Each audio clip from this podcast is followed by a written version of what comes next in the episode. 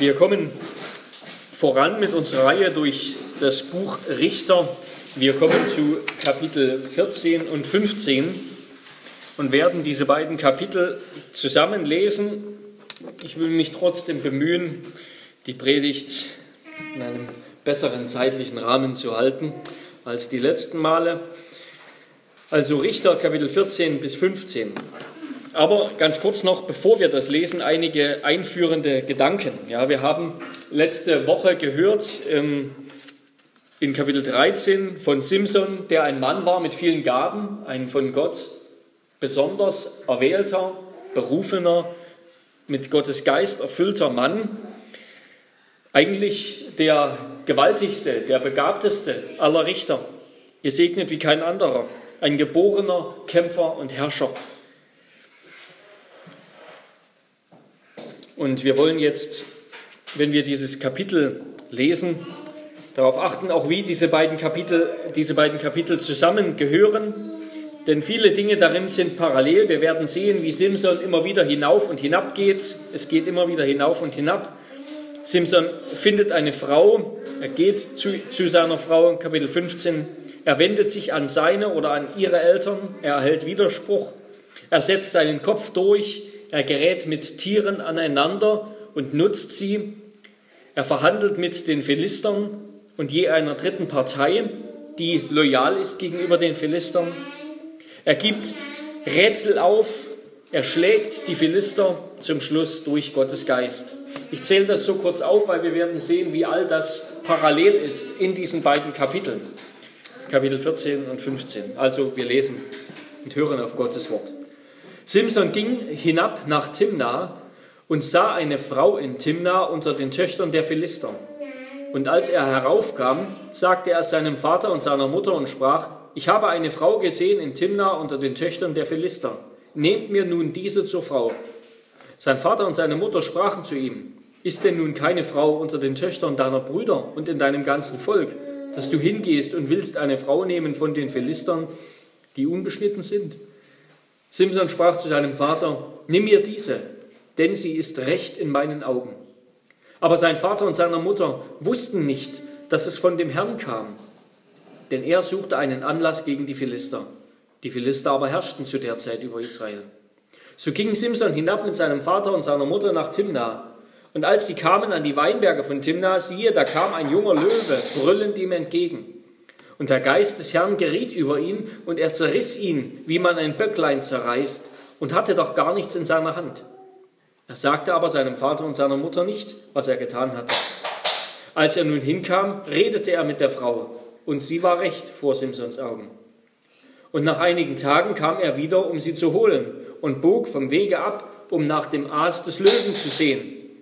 Siehe, da war ein Bienenschwarm in dem Leib des Löwen und Honig. Und er nahm davon in seine Hände und aß im Gehen und kam zu seinem Vater und zu seiner Mutter und gab ihnen, dass sie auch aßen. Er sagte ihnen aber nicht, dass er den Honig aus dem Leib des Löwen genommen hatte. Und als sein Vater hinkam zu der Frau, machte Simson dort ein Hochzeitsgelage, wie es die jungen Leute zu tun pflegen. Und als sie ihn sahen, gaben sie ihm 30 Gesellen, die bei ihm sein sollten. Simson aber sprach zu ihnen: Ich will euch ein Rätsel aufgeben. Wenn ihr mir das erratet und trefft in diesen 7 Tagen des Gelages, so will ich euch 30 Hemden geben und 30 Feierkleider. Könnt ihr es aber nicht erraten, so sollt ihr mir 30 Hemden und 30 Feierkleider geben. Und sie sprachen zu ihm: Gib dein Rätsel auf, lass uns hören. Er sprach zu ihnen: Speise ging aus vom Fresser und Süßigkeit vom Starken. Und sie konnten in 3 Tagen das Rätsel nicht erraten. Am 4. Tag sprachen sie zu Simsons Frau: Überrede deinen Mann, dass er uns des Rätsels Lösung sagt, oder wir werden dich und deines Vaters Haus mit Feuer verbrennen. Habt ihr uns hierher geladen, um uns arm zu machen? Da weinte Simsons Frau vor ihm und sprach: Du bist mir Gram und hast mich nicht lieb. Du hast meinem Volk ein Rätsel aufgegeben und hast mir es nicht gesagt. Er aber sprach zu ihr: Siehe, ich habe es meinem Vater und meiner Mutter nicht gesagt, und dir sollte ich sagen? Und sie weinte vor ihm die 7 Tage, die sie feierten. Aber am 7. Tag sagte er es ihr, denn sie drang in ihn. Sie aber sagte des Rätsels Lösung ihren Leuten weiter. Da sprachen die Männer der Stadt zu ihm am 7. Tag, ehe die Sonne unterging: Was ist süßer als Honig? Was ist stärker als der Löwe? Er aber sprach zu ihnen, wenn ihr nicht mit meinem Kalb gepflügt hättet, so hättet ihr mein Rätsel nicht gelöst. Und der Geist des Herrn geriet über ihn, und er ging hinab nach Aschkelon und erschlug 30 Männer unter ihnen und nahm ihre Gewänder und gab Feierkleider denen, die das Rätsel erraten hatten. Und in brennendem Zorn ging er hinauf in seines Vaters Haus. Aber Simsons Frau wurde seinem Gesellen gegeben, der sein Brautführer gewesen war. Es geschah aber nach einiger Zeit in den Tagen der Weizenernte, dass Simson seine Frau mit einem Ziegenböcklein besuchte. Als er aber sagte, ich will zu meiner Frau in die Kammer gehen, da wollte ihr Vater ihn nicht hineinlassen, denn ihr Vater sprach, ich dachte, dass du sie hast, da habe ich sie deinen Gefährten gegeben. Ist nicht ihre jüngere Schwester schöner als sie? Die soll dein sein an ihrer Stelle. Da sprach Simson zu ihnen, nun bin ich unschuldig, wenn ich den Philistern Übles antue. Und Simson ging hin und fing 300 Füchse und nahm Fackeln, kehrte je einen Schwanz gegen den anderen und befestigte je eine Fackel zwischen zwei Schwänzen. Und er zündete die Fackeln mit Feuer an und ließ sie unter das stehende Getreide der Philister laufen und zündete so die Garben an, samt dem stehenden Getreide und den Olivengärten. Da sprachen die Philister, wer hat das getan? Da sagte man, Simson, der Schwiegersohn des Timniters, weil der ihm seine Frau genommen und sie seinen Gefährten gegeben hat. Da zogen die Philister hinauf und verbrannten sie samt ihrem Vater mit Feuer. Simson aber sprach zu ihnen, wenn ihr so etwas tut, will ich nicht eher ruhen, als bis ich an euch Rache genommen habe. Und er zerschlug ihnen Schenkel und Hüften mit gewaltigen Schlägen. Dann stieg er hinab und blieb in der Felsenkluft von Etam. Da zogen die Philister hinauf und lagerten sich in Juda und ließen sich in Lechi nieder. Aber die Männer von Juda sprachen, warum seid ihr gegen uns hinaufgezogen? Sie antworteten, wir sind heraufgekommen, um Simson zu binden, damit wir ihm antun, was er uns angetan hat. Da zogen 3000 Mann von Juda hinab zur Felsenkluft von Etam und sprachen zu Simson, weißt du nicht, dass die Philister über uns herrschen? Warum hast du uns denn das angetan? Er sprach zu ihnen, wie sie mir getan haben, so habe ich ihnen getan. Sie sprachen zu ihm, wir sind herabgekommen, um dich zu binden und in die Hand der Philister auszuliefern. Simson sprach zu ihnen, so schwört mir, dass ihr selbst nicht über mich herfallen wollt. Sie antworteten ihm, nein, wir wollen dich nur binden und in ihre Hand ausliefern und wollen dich bestimmt nicht töten. Und sie banden ihn mit 2 neuen Stricken und führten ihn von der Kluft herauf. Als er nun nach Lechi kam, da jauchzten die Philister ihm entgegen. Da kam der Geist des Herrn über ihn, und die Stricke an seinen Armen wurden wie Flachsfäden, die das Feuer versenkt hat, sodass die Fesseln von seinen Händen fielen.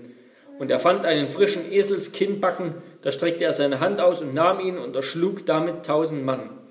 Und Simson sprach, mit dem Eselskinnbacken färbte ich sie rot, mit dem Eselskinnbacken schlug ich 1000 Mann tot. Und als er diesen Ausspruch getan hatte, warf er den Kinnbacken aus seiner Hand, und man nannte jenen Ort Ramat Lechi. Da er aber großen Durst hatte, rief er den Herrn an und sprach, du hast durch die Hand deines Knechtes diesen großen Sieg gegeben. Soll ich aber nun vor Durst sterben und in die Hand der Unbeschnittenen fallen? Da spaltete Gott die Höhlung, die bei Lechi ist, so dass Wasser herausfloss. Und als er trank, kehrte sein Geist wieder und er lebte auf. Darum nannte er sie Quelle des Rufenden. Sie ist bei Lechi bis zum heutigen Tag. Und er richtete Israel zur Zeit der Philister 20 Jahre lang.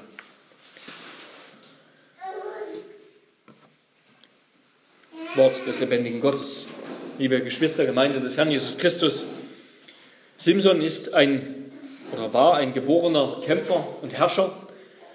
Und auch wir leben in einer Welt, in der jeder von uns zugleich Herrscher und Beherrschter ist. Ja, so hat Gott die Welt geschaffen und die Welt geordnet durch sein Wort. Wenn wir zur Welt kommen, wenn wir geboren werden, dann sind wir zuerst einmal von unseren Eltern beherrscht, sozusagen. Ja, Ehe und Familie bilden den, wie Luther gesagt hat, den Hausstand. Den Stand, dass Ehemann und Ehefrau zusammengehören, der Ehemann das Haupt der Ehe und auch das Haupt der Familie ist, was Gott schon in der Schöpfung angelegt hat. Ja, als Kind meiner Eltern stehe ich nicht nur unter ihrer Herrschaft zu meinem Besten, sondern ich habe ja allein überhaupt durch ihre Güte, durch ihre Liebe, durch ihre Versorgung, durch ihre Erziehung überlebt.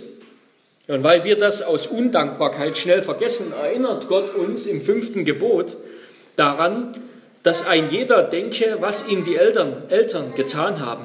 So findet er, dass er Leib und Leben von ihnen habe, dazu auch ernährt und aufgezogen sei, da er sonst 100-mal in seinem Unflat erstickt wäre. So Luther, derb, aber wahr wie immer. Ja, wenn wir dann das Elternhaus verlassen, dann werden wir uns selbst einen Hausstand gründen, dann werden wir in dem Sinne von Beherrschten zu Herrschern. Aber wir werden bis zum Ende unseres Lebens unter der Herrschaft der Obrigkeit stehen, die Gott eingesetzt hat als Notordnung, als Folge des Sündenfalls. Und über der Obrigkeit steht Gott, der Schöpfer selbst, als höchster Herrscher, dem alles unterworfen ist, dem ich untergeordnet bin, ob ich will oder nicht, dem ich Rechenschaft abgeben muss. Aber einen Herrschaftsbereich haben wir noch vergessen. Nämlich den, mit dem aus meiner Perspektive alles beginnt. Die Selbstbeherrschung.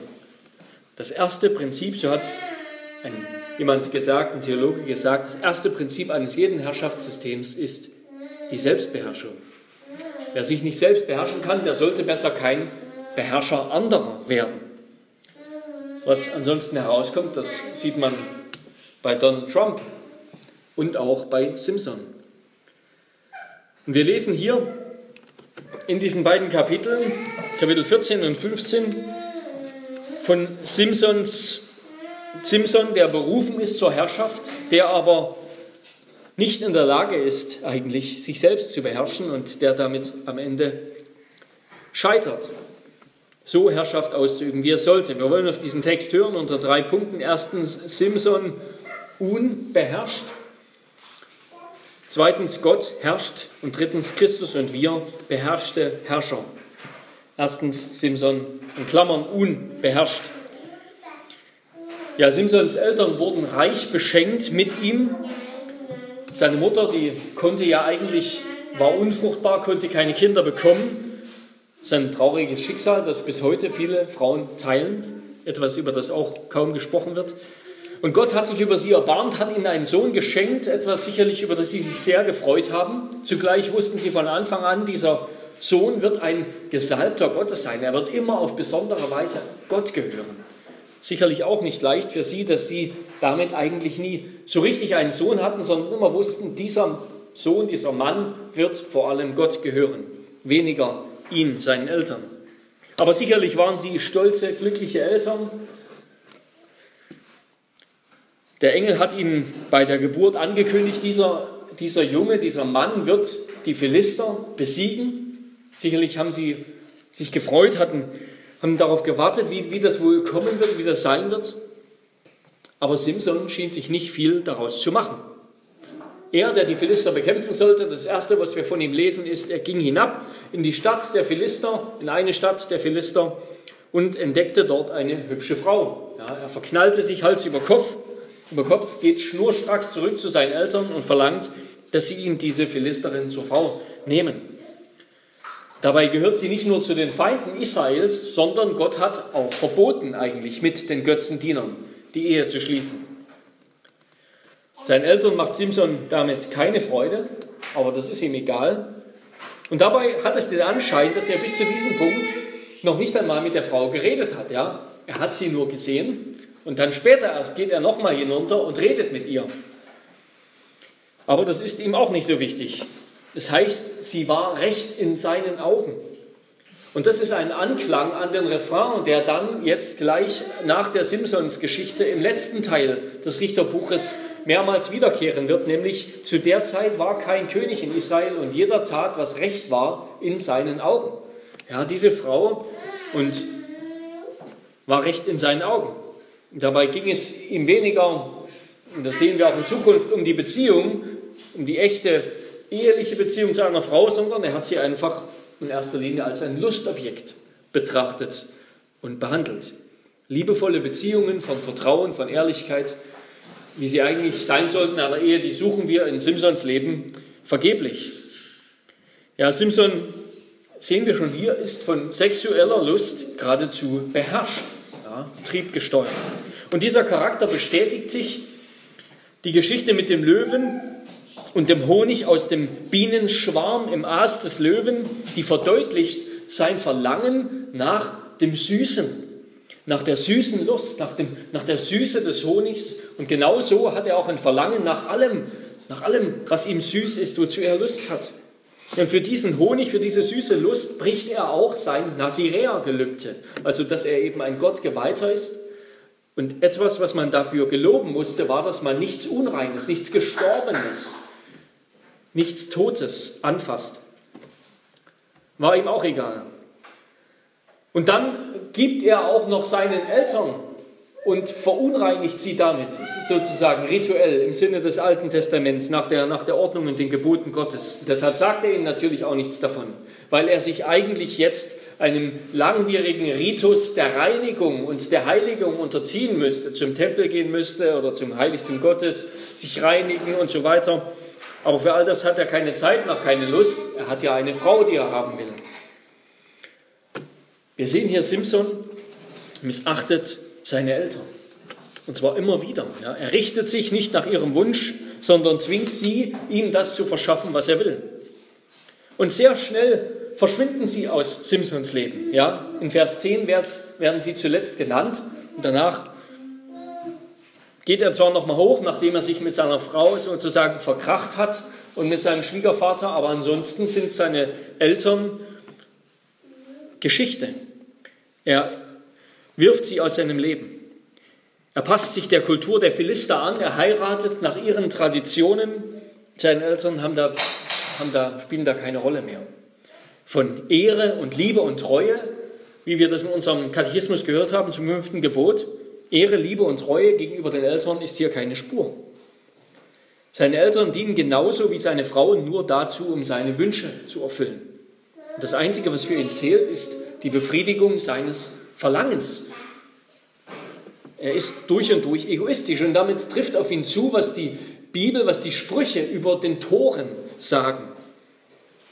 So heißt es in Sprüche 10, Vers 1, ein weiser Sohn oder eine Tochter, gilt auch für Töchter, ist seines Vaters Freude, aber ein törichter Sohn ist seiner Mutter Grämen.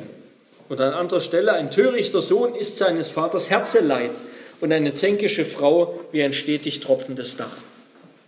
Der Simson ist ein Narr, ein Tor, und er behandelt seine Eltern respektlos. Und diesen mangelnden Respekt gegenüber seinen Eltern, den findet man auch gegenüber Gott. In seiner Haltung zu Gott spiegelt sich das wider. Beziehungsweise spiegelt sich seine Haltung zu Gott in seiner Haltung zu seinen Eltern wider. Von Gottesfurcht ist da nichts in Sicht bei Simson.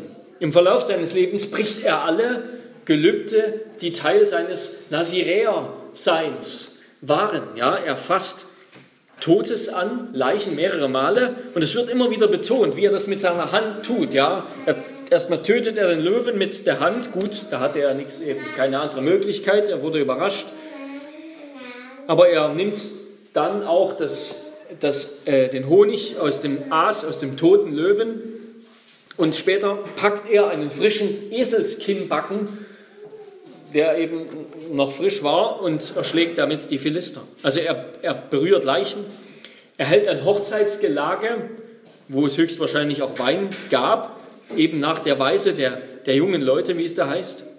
Und zuletzt lässt er es dazu kommen, dass ihm die Haare geschnitten werden, was seinen Tod auch bedeutet.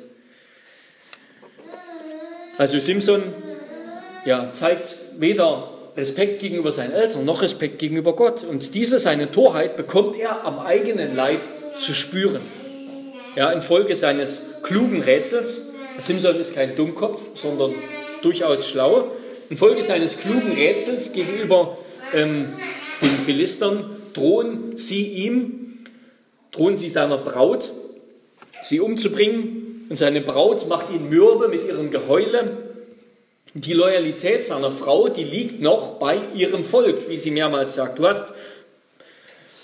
Du willst mein Volk berauben, mein Volk verraten.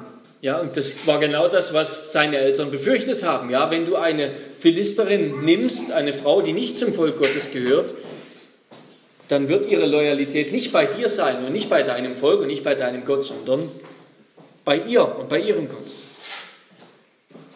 Was ist süßer als Honig? Was ist stärker als ein Löwe? Ist die Antwort der Brautgesellen, der Bräutigamsgesellen. Und was ist das? Das ist auch ein Rätsel. Die Reize einer Frau. Egal wie viel Kraft Simson hat, er fällt der sündhaften Begierde der sexuellen Lust anheim. Er folgt der Begierde, der Hure nach, wie ein Stier zur Schlachtbank geführt wird, wie ein Hirsch, der ans Netz rennt, bis ihm der Pfeil die Leber spaltet, wie ein Vogel zur Schlinge eilt und weiß nicht, dass es das Leben gilt. Sprüche 7, 22. Und das ist etwas, was ja bis heute sich natürlich überhaupt nicht geändert hat. Ja, das Verlangen nach Sexualität, das Beherrschtsein von Sexualität. Und es ist erschreckend, dass Menschen, besonders Männer, die in so vielen Bereichen des Lebens Großes vollbringen und so vielen Bereichen des Lebens Herrscher sind, doch sexuelle Begierde häufig anscheinend hilflos verfallen. Die Macht, die Begierde, die Macht sexueller Begierde ist stärker als die stärksten Männer. Und das ist bis heute, das sehen wir bis heute überall. Bis heute ist der Mensch davon regiert, ja, vielleicht mehr denn je. Unsere Gesellschaft ist besessen von Sexualität, besessen und betrogen. Von vielen pervertierten Formen von Sexualität, ohne Liebe, ohne Treue. Stichwort auch Pornografie. Und seien wir ehrlich, damit haben auch wir als Christen genauso zu ringen, zu kämpfen. Auch wir haben ein Verlangen, auch wir haben einen Körper. Wir sind nicht besser als andere. Aber wir haben erfahren, dass Gott uns heilen kann. Dass Gott als unser himmlischer Vater, der die Menschen mit all ihrer Individualität geschaffen hat, dass der uns offenbart, dass die Sexualität in der Ehe zwischen einem Mann und einer Frau die reinste, die schönste Form der Sexualität ist, voll ehrlicher, echter Liebe, die Mann und Frau gerecht wird. Und wir haben erfahren, dass Gott uns vergibt, dass Gott ein Gott ist, der vergibt, der auch diese Sünde, auch sexuelle Sünde vergibt, der unsere Beziehungen wirklich heilen kann, der uns wirklich ein mit Freude erfülltes Leben schenken kann, auch ohne Sexualität. Gott ist unser himmlischer Vater, der uns gemacht hat, der uns heilt und der uns mit Leben und Freude und bleibender Freude erfüllt. Unabhängig von Sexualität und vor allem unabhängig von den Lügen dieser Welt über Sexualität, dem Betrug des Teufels. Herr Simson verliert diese Wette gegen die Philister, weil sie ihn betrogen haben, seine Frau genutzt haben. Und dann sehen wir das andere große Charakterübel in Simsons Leben. Nämlich, da heißt es in Vers 14, Vers 19, in brennendem Zorn. Ja, seinen brennenden Zorn und seine Vergeltungssucht. In seinem Zorn geht er in eine andere Philisterstadt, Aschkelon, und ermordet dort 30 Philister und beraubt sie ihrer wertvollen Gewänder, aber nicht etwa, weil er für Israel eintritt, weil er Israel retten will oder weil er Gott gehorcht, der ihm gesagt hat, tu das. Nein, aus egoistischen Beweggründen, ja, weil er eben die Wette verloren hat und weil er außerdem zornig ist auf die Philister. Nachdem er dann in Zorn und Verachtung seine Frau verlässt, und dieses Verlassen der Frau, das ist tatsächlich eine Art, kann man bewerten als eine Art Scheidung, und so hat das der Vater der Frau verstanden. Gut, und er hat sicherlich auch die Gelegenheit gesehen, seine Tochter lieber einem Philister zu geben, und hat das getan. Also Simson verlässt seine Frau in seinem Zorn. Später ist er wieder ein bisschen runtergekommen, kommt zurück, bringt einen Blumenstrauß, alias ein Ziegenböcklein, mit. So war das damals, quasi der Blumenstrauß der Antike. Bringt er mit, will wieder rein zu seiner Frau, und sein Schwiegervater sagt ihm nichts da, die ist schon vergeben. Du könntest ja ihre Schwester haben, aber auch da, Simson will das haben, was er sich in den Kopf gesetzt hat. Er sieht sich betrogen und er entzündet, indem er Tiere missbraucht, wahrscheinlich Schakale. Indem er Tiere missbraucht, entzündet er die Felder, die Olivengärten der Philister in dieser ganzen, im ganzen Gebiet der Stadt. Und das ist für eine damalige Gesellschaft, für eine antike Agrargesellschaft etwas tatsächlich Schreckliches. Ja, das kann zu Hungersnot führen, wenn man die Felder abbrennt, weil dann tatsächlich es eben kein Essen mehr gibt. Und auch hier missachtet Simson Gottes Wort, das nämlich sagt, dass derjenige, der einen Brand anstiftet und der zum Beispiel ein Feld abbrennt, Exodus 22, Vers 5, dass der für den Schaden aufkommen soll, zum Schadensersatz verpflichtet ist. Aber auch das interessiert ihn nicht. Und jetzt gerät ein brutaler Kreislauf und von Vergehen und Vergeltung in Gang. Ja, Simson weiß um seine Kraft und nutzt das brutal aus. Er sagt, nun bin ich unschuldig, wenn ich den Philistern Übles antue. Und die Philister beantworten das mit gleicher Münze, Feuer mit Feuer. Sie verbrennen seine Frau samt dem Vaterhaus. Und darauf tötet Simson sie alle und sagt, wenn ihr das tut, so will ich nicht ruhen, bis ich mich an euch gerecht habe. Ja, das ist im Grunde ein Vergeltungsschwur. Das ist ein Schwur zur Vergeltung, so lange sie zu bekämpfen, bis er damit fertig ist und erst dann zu ruhen. Und dann zieht er sich zurück, die Philister setzen ihm nach, sie schicken ihm die Judäer nach, sodass sie ihn ausliefern. Und immer wieder lesen wir in diesen Versen, die Philister sagen, damit wir Simson antun, was er uns angetan hat. Und Simson sagt, wie sie mir getan haben, so habe ich ihnen getan. Also hier wird durchgängig, das passt auch zu dem, was wir am Mittwoch in der Bibelstunde gesagt haben, hier wird durchgängig Böses mit Bösem vergolten. Gerade das, was Jesus sagt, was das Neue Testament, was Paulus sagt, was nicht so sein soll. Ja? Hier wird durchgängig Böses mit Bösem vergolten. Und auch darin ist Simson ein Tor, ein Narr. Ein Tor, so heißt es in den Sprüchen, Sprüche 29, Vers 11, ein Tor lässt seiner ganzen Wut freien Lauf, aber ein Weiser hält an sich. Eine Stadt mit eingerissener Mauer, so ist ein Mann, der sich selbst nicht beherrscht. Also eben eine Stadt, in die alles einfallen kann. Ohne Selbstbeherrschung. Ohne Selbstbeherrschung auf dem Gebiet der Sexualität, auf dem Gebiet des Zornes. Ein Charakter ohne Selbstbeherrschung. An all das endet, dank Gottes Gnade, in einem riesigen Gemetzel, in dem Simson 1000 Philister totschlägt mit einem frischen Eselskinnbacken. Und erst dann, ganz am Ende dieses Kapitels, wendet er sich zum ersten Mal an Gott. Und zwar, weil er einen Mordsdurst hat. Auch das wirkt alles sehr surreal, merkwürdig. Er redet mit Gott ein bisschen so, wie er mit anderen redet, ja, wie er mit anderen Menschen redet. Aber doch sagt er hier auch in seinem kurzen Gebet, dass er ein Knecht Gottes ist, dass Gott ihm diesen Sieg geschenkt hat.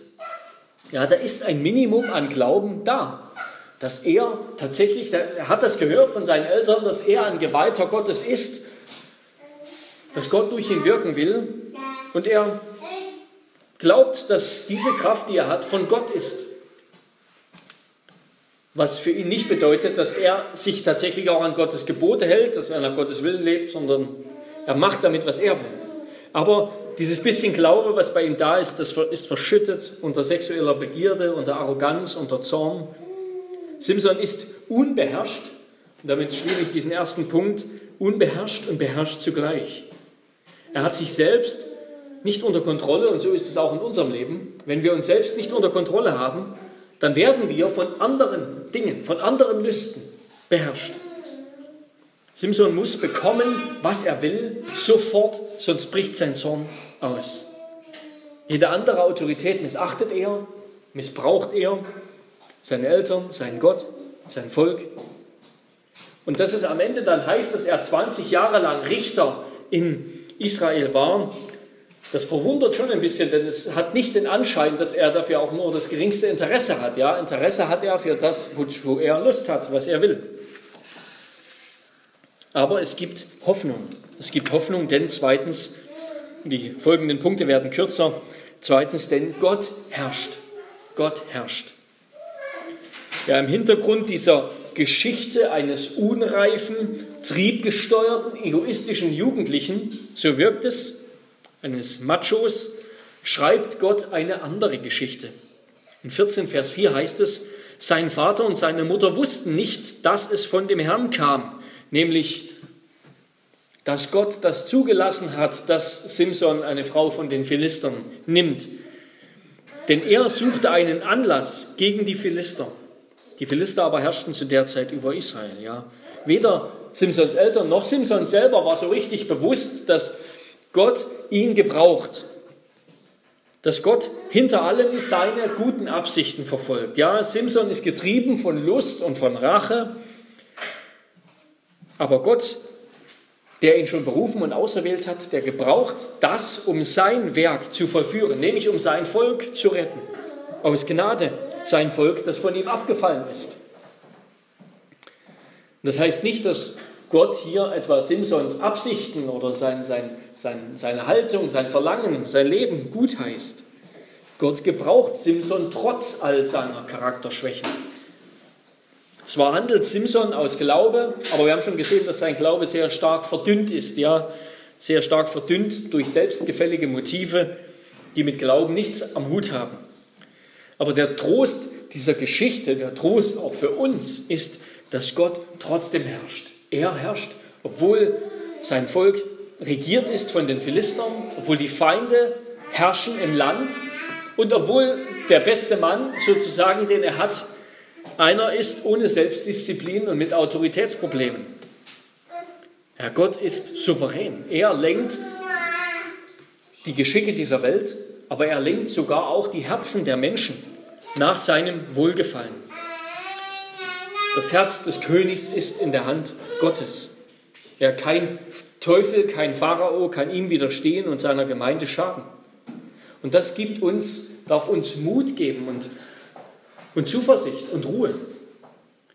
Wir dürfen Gott bitten, dass er an uns handelt, wie die ersten Christen gebetet haben. Und ich will ein Gebet zitieren aus Apostelgeschichte 4.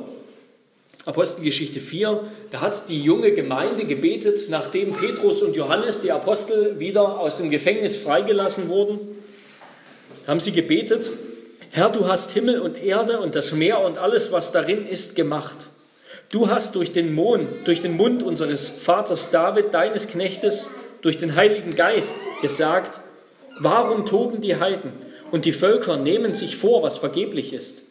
Die Könige der Erde treten zusammen und die Fürsten versammeln sich wider den Herrn und seinen Christus. Wahrhaftig, sie haben sich versammelt in dieser Stadt gegen deinen heiligen Knecht Jesus, den du gesalbt hast. Herodes und Pontius Pilatus mit den Heiden und den Stämmen Israels, zu tun, was deine Hand und dein Ratschluss zuvor bestimmt haben, dass es geschehen sollte. Und nun, Herr, sieh an ihr Drohen und gib deinen Knechten mit allem Freimut zu reden dein Wort. Strecke deine Hand aus zur Heilung und lass Zeichen und Wunder geschehen durch den Namen deines heiligen Knechtes Jesus. Ja, es ist wunderbar zu sehen, wie zuversichtlich die junge Gemeinde war, wie sie gewusst hat, dass Jesus gestorben ist. Ja, dass Jesus gestorben ist, das hat Gott zugelassen. Das hat Gott gefügt. Das war auch Teil der Herrschaft, der Vorsehung Gottes. Und wie sie daraus den Mut schöpfen, zu sagen, wir wollen dich bezeugen, wir wollen leben für dich und dein Reich bauen, dein Reich ausbreiten, indem wir dein Wort bezeugen, indem wir reden mit Freimut dein Wort. Und Gott hat das erhört. Ja, Gott hat sich nicht geändert. Dieses Gebet ist immer noch absolut aktuell. Und Gott hat es erhört. Und da heißt es, als sie gebetet hatten, erbebte die Stätte, wo sie versammelt waren. Und sie wurden alle vom Heiligen Geist erfüllt und redeten das Wort Gottes mit Freimut. Ja, Gott hat sie erhört. Er hat sie erfüllt mit seinem Heiligen Geist. Er hat ihnen den Mut gegeben und die Kraft durch den Heiligen Geist, ihn zu bezeugen, nach dem Vorbild Jesu zu leben. Und dann kommen wir zum dritten Punkt. Drittens, Christus und wir, beherrschte Herrscher. Simson ist in vielem ein Vorbild, und zwar ein schlechtes Vorbild. Anhand seines Lebens sehen wir gut, was passiert, wenn wir als Christen ungläubige Ehepartner heiraten. Wenn unsere Gewohnheiten, unser Lebensstil über Ehe und Sexualität nicht dem entspricht, was Gottes Wort sagt. Aber auch darüber hinaus, über das, was wir sagen und bekennen. Ein Theologe hat zu Recht gesagt, du bist, was du liebst. Du bist, was du liebst. Ja, wir sind das, in unserem tiefsten Innern werden wir ausgemacht, geprägt, sind wir ausgemacht und geprägt von dem, was wir lieben und begehren. Und wir verehren, was wir lieben. Wir beten an, was wir lieben. Ja, was wir lieben in unseren Herzen, das ist unser eigentlicher Gott. Und die Frage ist, ob wir wirklich das lieben, was wir denken zu lieben, was wir bekennen. Ich denke, wir alle kennen das, dass wir etwas bekennen, dass wir den Glauben an Gott bekennen, aber dass wir doch merken, wie in uns Dinge sind, Sünde ist, wie in unserem Leben Gewohnheiten sind, die unser Handeln bestimmen, die uns zeigen, dass wir eigentlich etwas anderes leben. Da ist etwas, eine Liebe zu etwas anderem, eine Sehnsucht nach etwas anderem, ein Verlangen nach etwas anderem, das wir doch irgendwo pflegen und hegen in unseren Herzen. Also wir wollen uns fragen, ob wir wirklich das lieben, was wir bekennen zu lieben, nämlich den Herrn Jesus Christus. Denn genau das, was wir lieben, das beherrscht uns. Als Christen sind wir zur Freiheit berufen und wir sind auch befreit. Ja, Gott hat seinen Sohn gesandt, um uns zu befreien. Und er hat uns befreit. Er hat uns von der Schuld unserer Sünde befreit. Wir sind gerechtfertigt in Christus. Er hat uns von der Strafe der Sünde, dem Tod, befreit. Wir sind auferstanden, wiedergeboren zu einem neuen Leben. Und wir werden auferstehen in Ewigkeit und leben in Ewigkeit. Und wir sind auch von der Macht der Sünde befreit. Denn Gott hat uns mit Christus vereint, sodass wir mit Christus gestorben sind. Wenn wir glauben an Christus, sind wir mit ihm gestorben und er schenkt uns seinen Geist und durch seinen Geist neues Leben, das Leben der Auferstehung. Wir sind zur Freiheit berufen. Aber den Dingen dieser Welt zu dienen, der Sünde, unseren Gelüsten, dem, was in unserem Herzen ist, zu dienen, das ist nicht frei. Ja, das, was diese Welt als Freiheit verkauft, was uns der Teufel als Freiheit vermarktet, das ist nicht Freiheit, sondern das ist Sklaverei, Gefangenschaft in Begierden unter dem Deckmantel der Freiheit. Und wenn wir uns all diese ganzen Richter ansehen, im Buch Richter, besonders Simson, dann bleibt am Ende der Wunsch, die Sehnsucht, und so war es auch in Israel, die Sehnsucht nach einem echten Richter, nach einem echten König, der wirklich herrscht, der wirklich sein Volk befreit, der nicht nur ein gutes Vorbild ist, sondern der auch die Feinde endgültig befreit. Sein Volk endgültig befreit, die Feinde vernichtet. Und dieser König, dieser wahre Richter, das ist niemand anders als Jesus Christus. Ja, das Buch Richter ist dazu da, um die Sehnsucht zu wecken, die Sehnsucht nach Jesus, weil wir sehen, wenn Jesus nicht da ist, wenn Jesus nicht regiert, dann wird es so laufen, dann läuft es so, selbst in Gottes Volk, in der Welt sowieso, aber selbst in Gottes Volk. Da können die stärksten Männer sein und sie werden beherrscht von Sünde und von dem, was Götzendienst ist, von allem Bösen. Aber Jesus ist gekommen, er ist der wahre König und Richter. Er ist gekommen, er hat ein selbstbeherrschtes Leben geführt und ein Leben unter der Herrschaft Gottes, im Gehorsam gegenüber Gott, gegenüber der Obrigkeit und seinen Eltern. Aber doch war Jesus so frei wie kein anderer. Jesus war so frei wie kein anderer Mensch. Er hatte die Freiheit, von Liebe bewegt, sein Leben für uns hinzugeben. Sein Leben für Sünder zu opfern, zu unserem Heil. Haben wir diese Freiheit?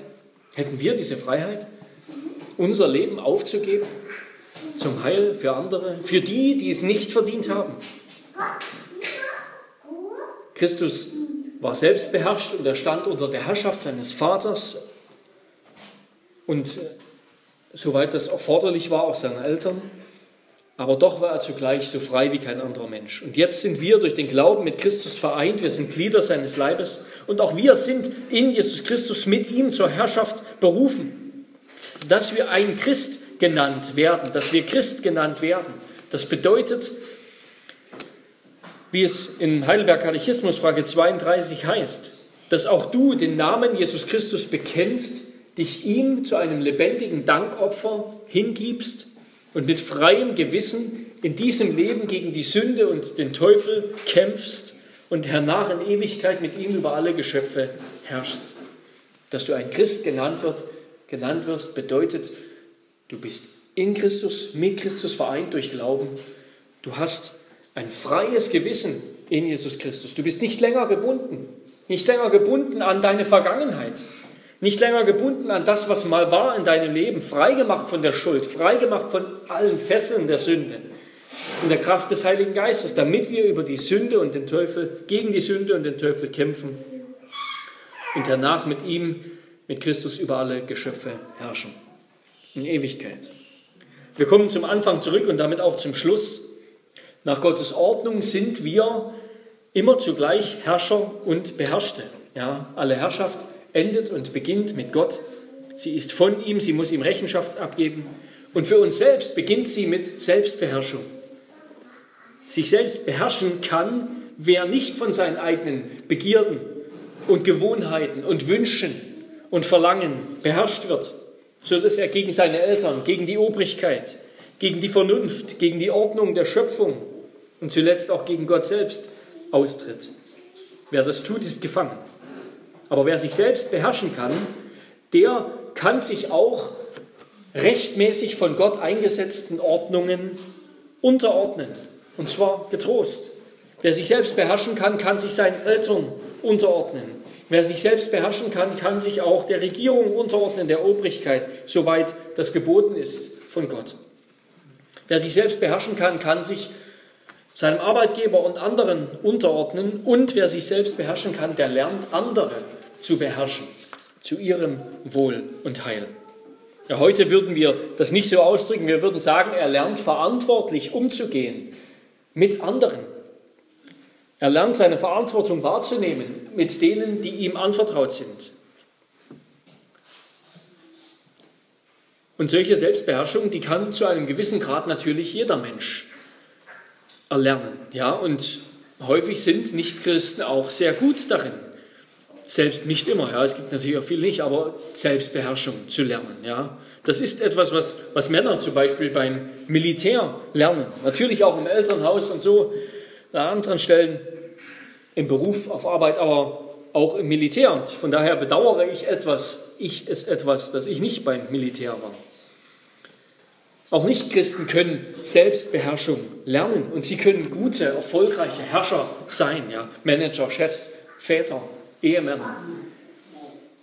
Aber die Bibel sagt, dass dass es uns am Ende nicht gelingen wird, über diese Welt und auch über unser eigenes Leben und was uns anvertraut ist, die Herrschaftsbereiche, die uns anvertraut sind, ganz erfolgreich zu herrschen.